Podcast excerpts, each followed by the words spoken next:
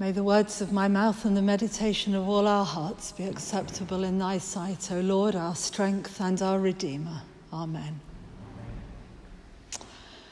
When I first came to St. Luke's eight years ago, um, one of the things I was struck by was the form of words that we use in our services here. It was quite clearly an Anglican service with a structure and a form that I recognised, but I'd never heard a form of liturgy quite like this.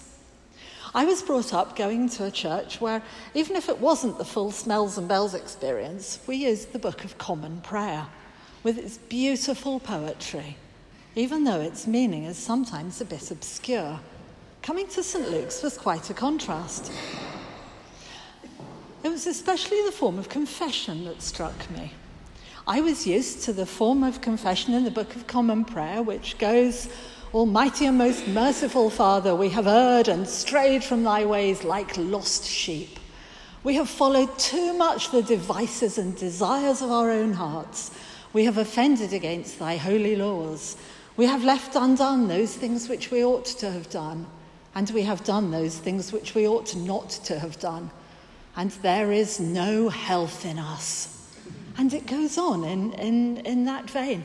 I was used to reciting that confession, I mean, quite honestly, without really thinking about it. I mean, I could, I could probably still do it without the words in front of me now.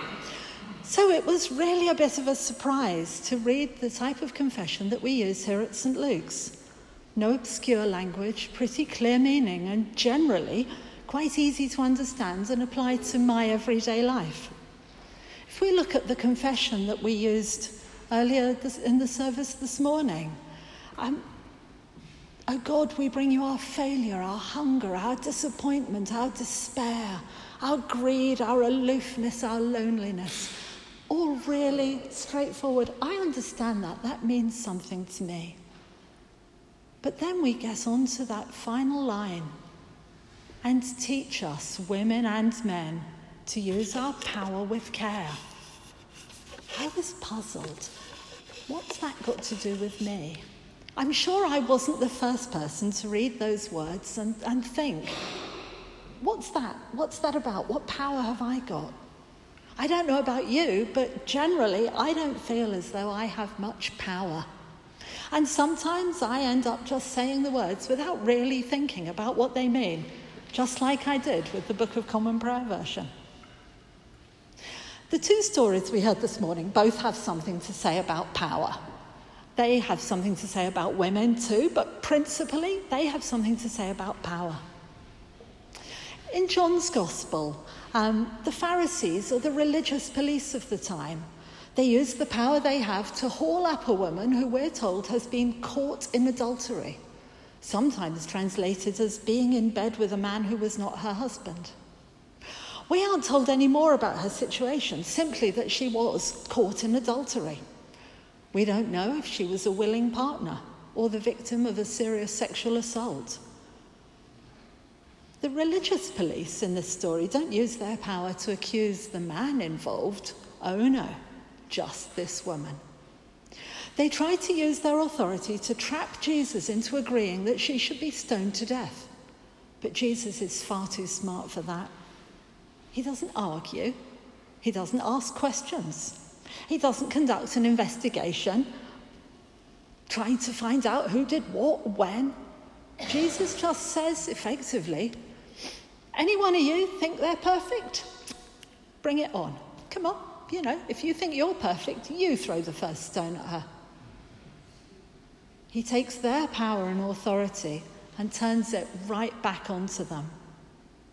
He says, I'm not here to condemn. On your way. But it's Delilah I'm really interested in. The story of Samson and, and Delilah that Adrian read so beautifully to us this morning. It's so familiar to us from Sunday school, from films. It's the story of the world's strongest man, a man of extraordinary physical power, and a woman, Delilah. Samson was a great fighter for the Israelites. We're told in earlier chapters that he killed a lion with his bare hands. By the point of this story, he's led the Israelites against the Philistines for 20 years. At one point, he apparently captured hundred foxes and used them to set light to the fields of corn that belonged to the Philistines, destroying their harvest. He had physical strength and military tactics.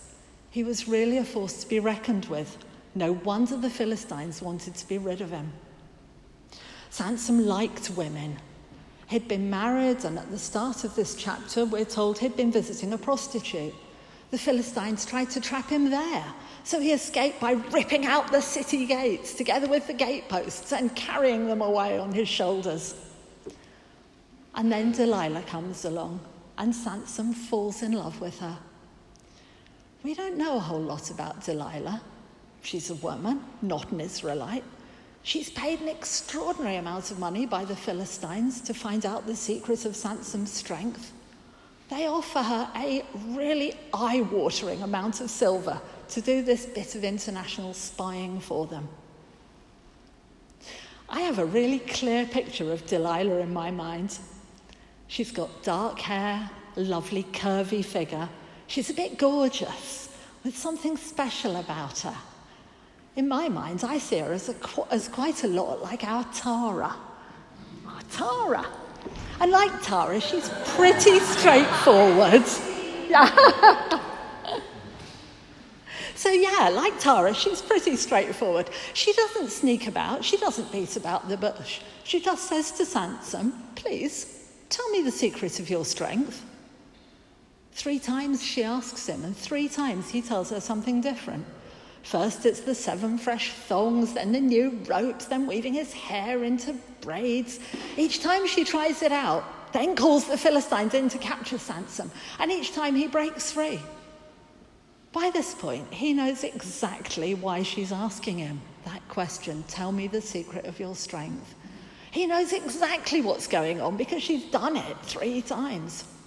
In the end, she has a bit of a tantrum she, how can you say you love me if you won't tell me the truth? And despite knowing exactly what Delilah will do, Samson is powerless to hold back the truth. He tells Delilah that his strength lies in his hair. If his head is shaved, he'll lose his strength. Straight away, true to form, she calls a barber to shave his head, then calls in the Philistines. This time, they capture him. He's captured and blinded. He's paraded in, in the house as an, exhi- as an exhibit for, for the people. But by this time, his strength has returned. And he uses that formidable physical power he has to bring down the pillars, destroying the house and killing himself and all the people around him. Such power, such destruction. Despite his immense physical power, Samson is overcome by a woman because of the very specific power that she holds over him. He's in love with her, which gives her total power over him, power which eventually kills him. In this story, we're really strongly invited to disapprove of Delilah. Even her name, Delilah, means faithless woman. She was no friend to the Israelites, and it is, after all, their story that's being told in the Old Testament. But I've got some respect for her. She was given a job to do, and she got on and did it. Nobody would have described her as a powerful woman, and there was no way that she could beat Samson on his own terms using physical strength. The Philistines had tried that for years and failed. She couldn't exactly hit him or arm wrestle him for the information she needed. So she used her own strengths, the very personal power that she had over this man. And she was persistent.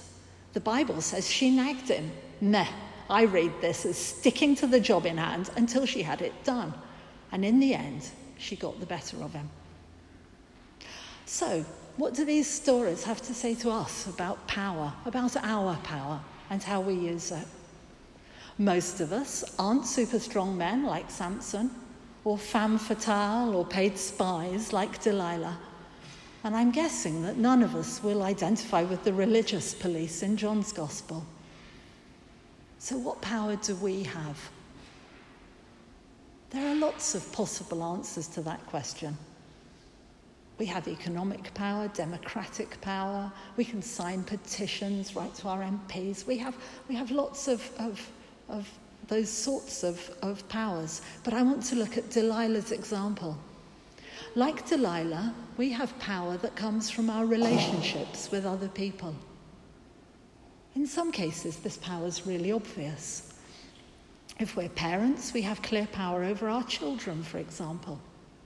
But in other situations, it's more subtle. All of us in our community here at St. Luke's have a personal relationship with other members of the community.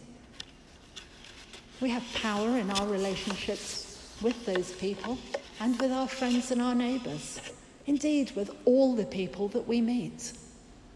And this is the power that we need to use with care.